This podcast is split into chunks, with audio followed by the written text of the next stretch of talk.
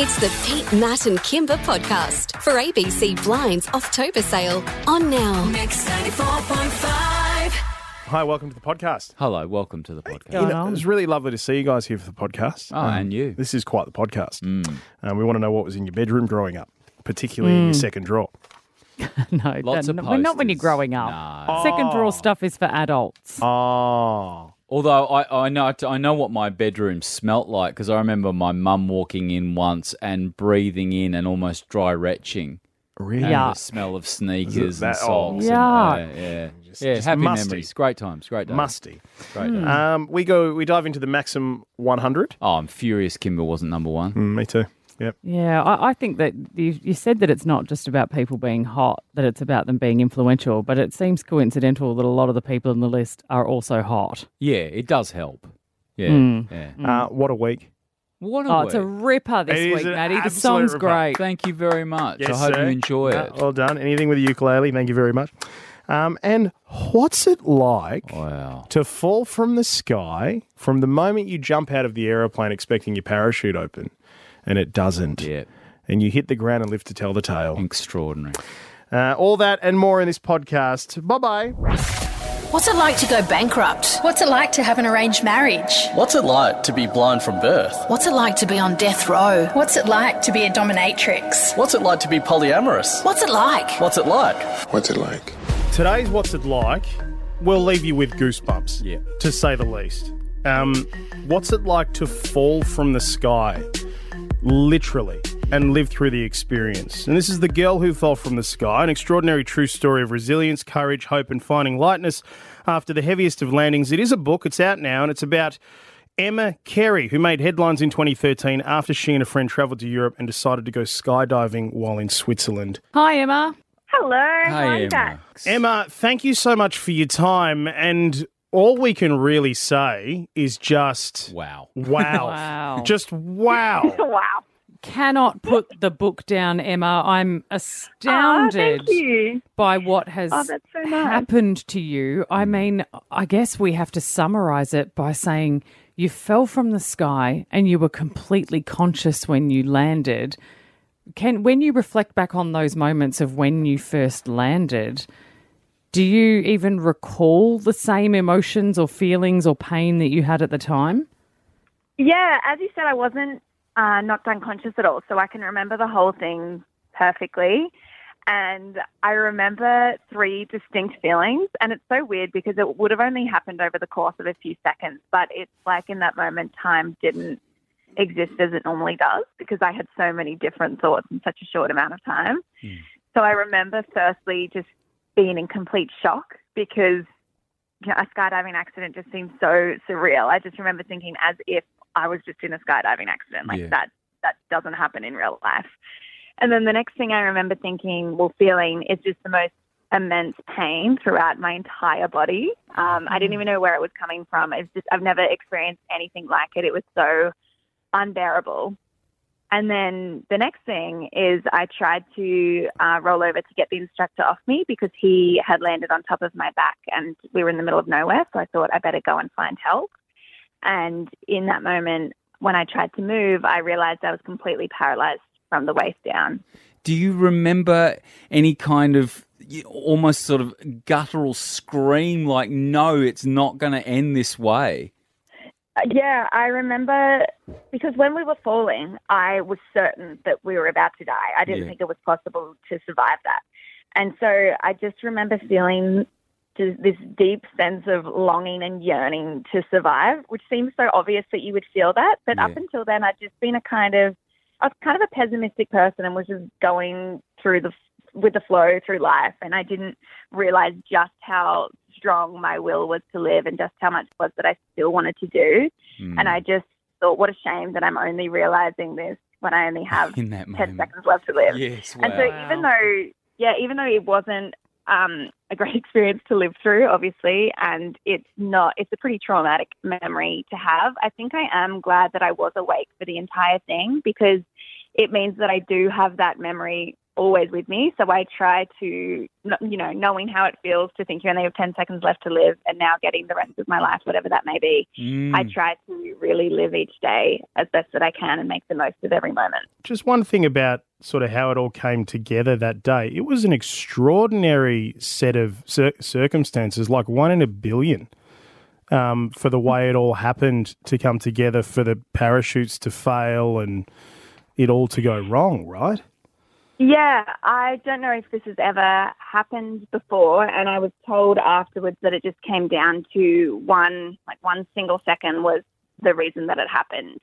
So basically there's two parachutes in the instructor's backpack. There's the main parachute, which is obviously meant to come out when they pull it. And then there's an emergency parachute, which you wouldn't normally need, but it comes out automatically at a certain altitude if you're still falling too fast and the other parachute hasn't come out by a certain time. And so my instructor forgot to wear his altimeter, which tells you how high you are. And so because of that, he pulled our parachute too late. And the time that he pulled it happened to be the exact same time that the emergency parachute was coming out automatically. God. And so because they were coming out together, they got all tangled and wrapped together, and the cords actually wrapped around the instructor's neck and strangled him.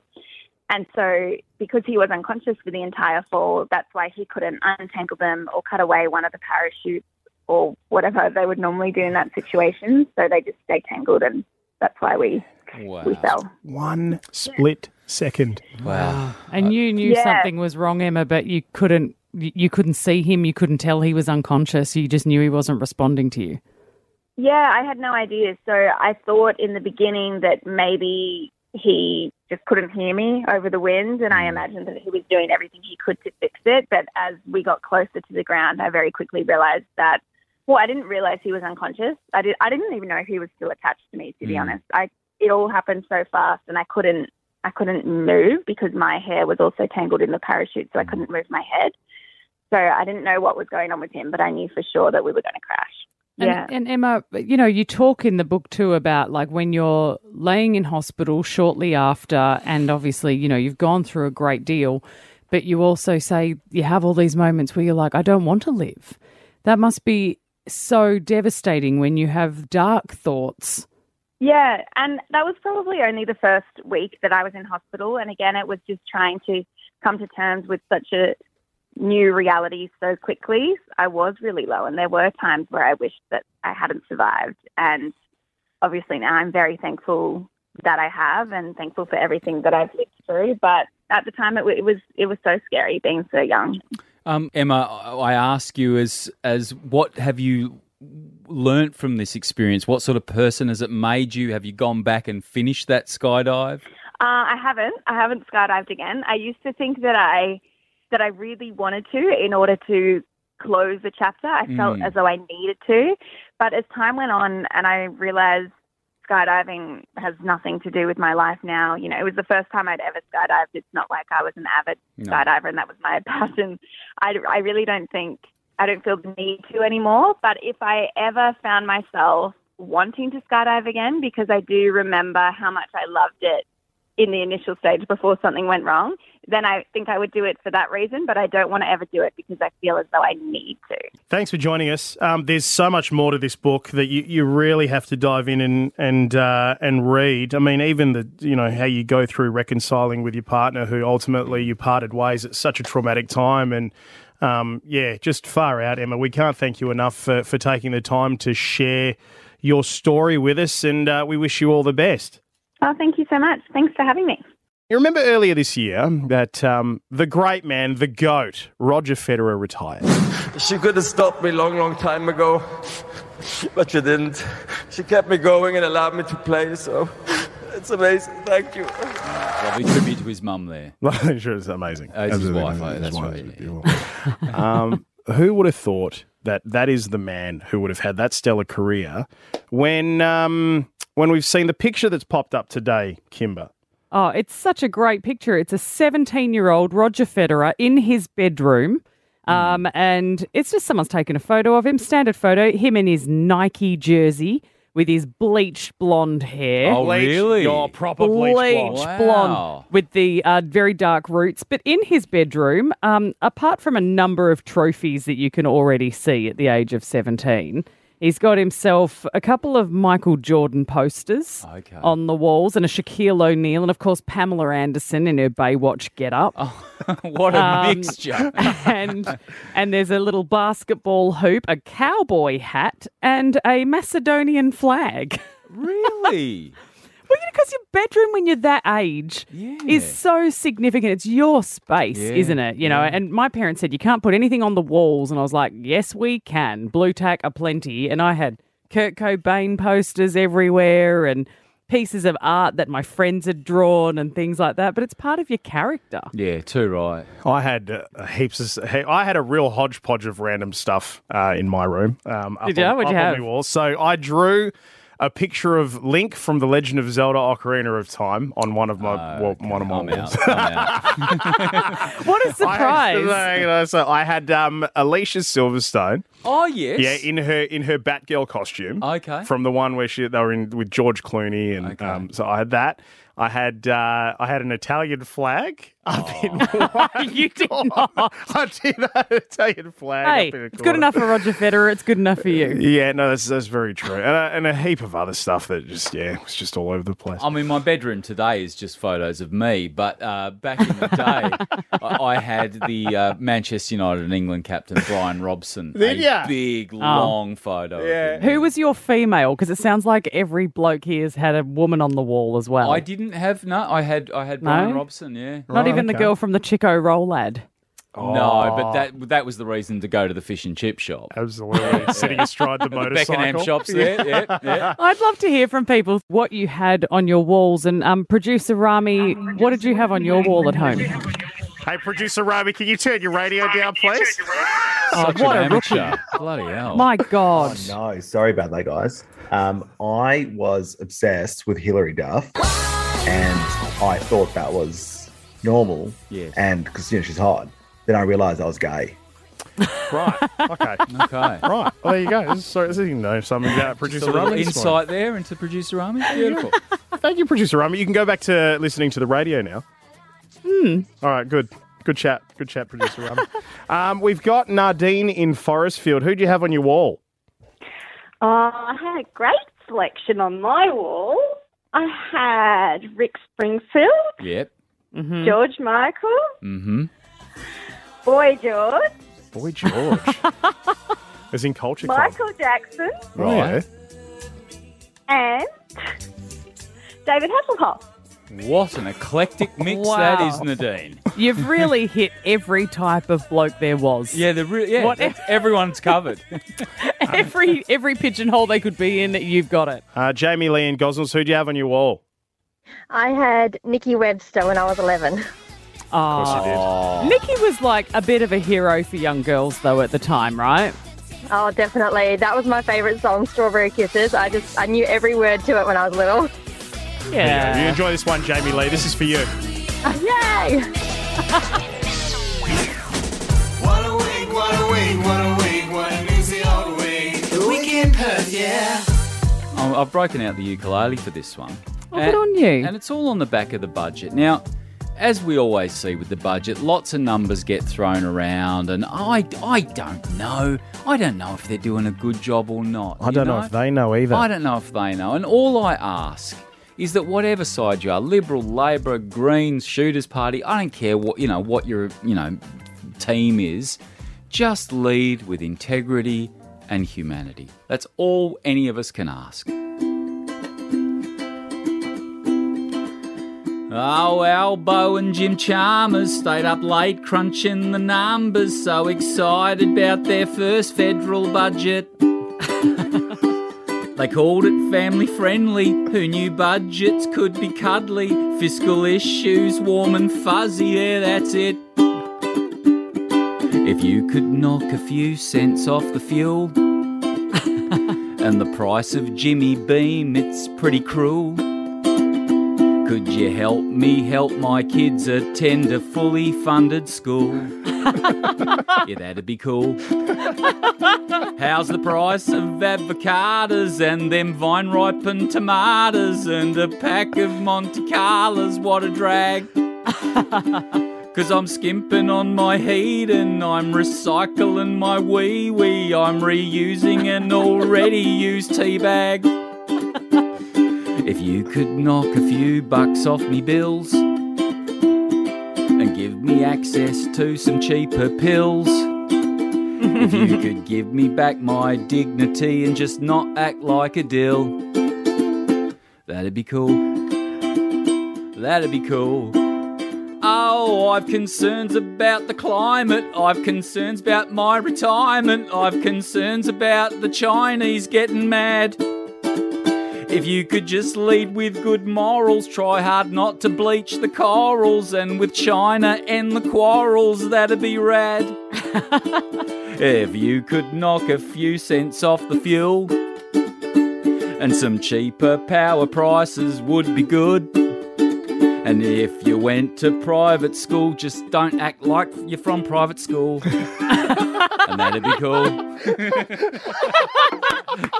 Kimber, you got on a flight, Kimber. Sydney side. I did. Hey, well, I came to Sydney to see Moulin Rouge last night, which I'll report back on, of course. Mm. Yes, the musical. And it was pretty epic, my goodness. But on the flight over, the flight went very quickly because I mainly spent the time reading Emma Carey's book, The Girl Who Fell from the Sky. That's right, because since you're reading on a flight. Yeah, I think so. Well, I was tossing it out there. It's funny you say that because someone mentioned it to me at the airport. They went, interesting choice. Yeah. And I guess it doesn't look good when you're getting on a plane with a book like that. It's like when people tell you that they watch like air crash investigations. On the flight. Or the night before. Yeah, weird. What are you doing? Yeah. Well, I sort of figured that it didn't make me think. I thought, well, you know, if you're going to be on a plane and she can survive if she falls from the sky, maybe I've got that in store and I'll be okay. It's basically a good news story. It was reassuring. So I had read a fair bit of that book. Like I've just about, probably only a chapter away from finishing it. It's just phenomenal. All right, bookworm. But I tried to have a little bit of a break and I was like, oh, well, why don't I just watch a little bit of entertainment for the last hour or so of the flight? And I put on a TV series called Shrill, which I'd seen the first season of. And I was like, I'll chuck on the second season so I can see a bit of it. And I was thoroughly enjoying it. Nice sort of short 20-minute eps kind of thing. So I pushed through quite a few. And it wasn't until as the captain was going, okay, we're about to land. This is that last sort of chat that they do. And they paused the screen that it occurred to me that I had been watching on my iPad for all to see a lot of heavy petting. I had been watching. Right. I reckon if I looked back at how many scenes I had seen in just those episodes, I think that maybe it was a minimum of four scenes where it was like clothes off and a whole heap of action. And I'm just merrily watching it on the plane with everyone around me. It was provided as in-flight entertainment. So yeah, well, that's right. I feel like I was led down a garden path. But also, how many people were watching me just thinking I'm a total bag? Well, you know? Maybe after the book you were reading, you need a bit of life-affirming stuff to look at too. It was life-affirming, very life-affirming. Very affirming, yes. Yeah. Pete, Matt and Kimber. Now, my friends, it's out. And, of course, before I give you the results of this list, the publication wants to make it clear that whilst this used to be the list of the most beautiful, sexy people on the planet, it's now Australia's most influential women. I'm talking about the Maxim's Hottest 100. He's a classic example, such a beautiful sample. He's my number one. Love this song. Now, before the boss gets on the blower and says, Matt, what have I told you about using songs from 1912? I did say that was an old one. But Chrissy Allen's not in the most influential 100 for Maxim? No. Are you kidding? My concern is not about that. It's just that the lyrics were, he's my number one, and this is meant to be about a list of influential women, isn't it? Sorry, Kim, I don't see gender. So that apparently you do. So there you go. At number one, one of the most powerful women in entertainment who's brains and beauty make her the complete package, Of course, I thought it was Kimber. Of course. It turns out it's bloody Margot Robbie. Oh, you're joking. For the third time. Oh, my God. Yeah, but right. Some interesting ones. Yeah. I don't know how people feel about. I'm sure it's an honour to get on the list. But, you know, when you think about most influential women, Penny Wong, our foreign minister, at 97. Mm-hmm. 97. Right, okay. So right way down the list. At 47, so about halfway, is the cast of Married at First Sight. The cast? So you go to uni, you end up being the foreign minister of our country, and you still can't top the cast of Married at First Sight. Well, I suppose what she can take away is that it took a collective of women. That's true. To beat. That is true. Oh, but being influential it's not the same anymore, is it? Like, influential used to mean something until we had influence as an occupation. Penny Wong's got to start, like, doing selfies when she's at those really important things at the Pentagon, going, here's me in the Pentagon, it's really cool, look at this great room I'm in.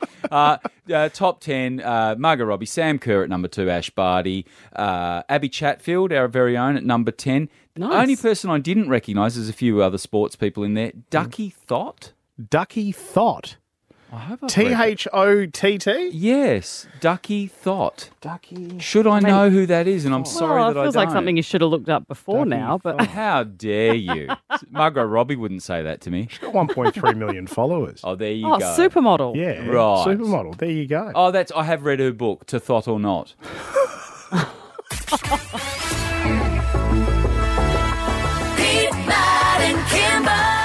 Was the Pete, Matt and Kimber podcast for ABC Blind's October sale on now. Mix 94.1.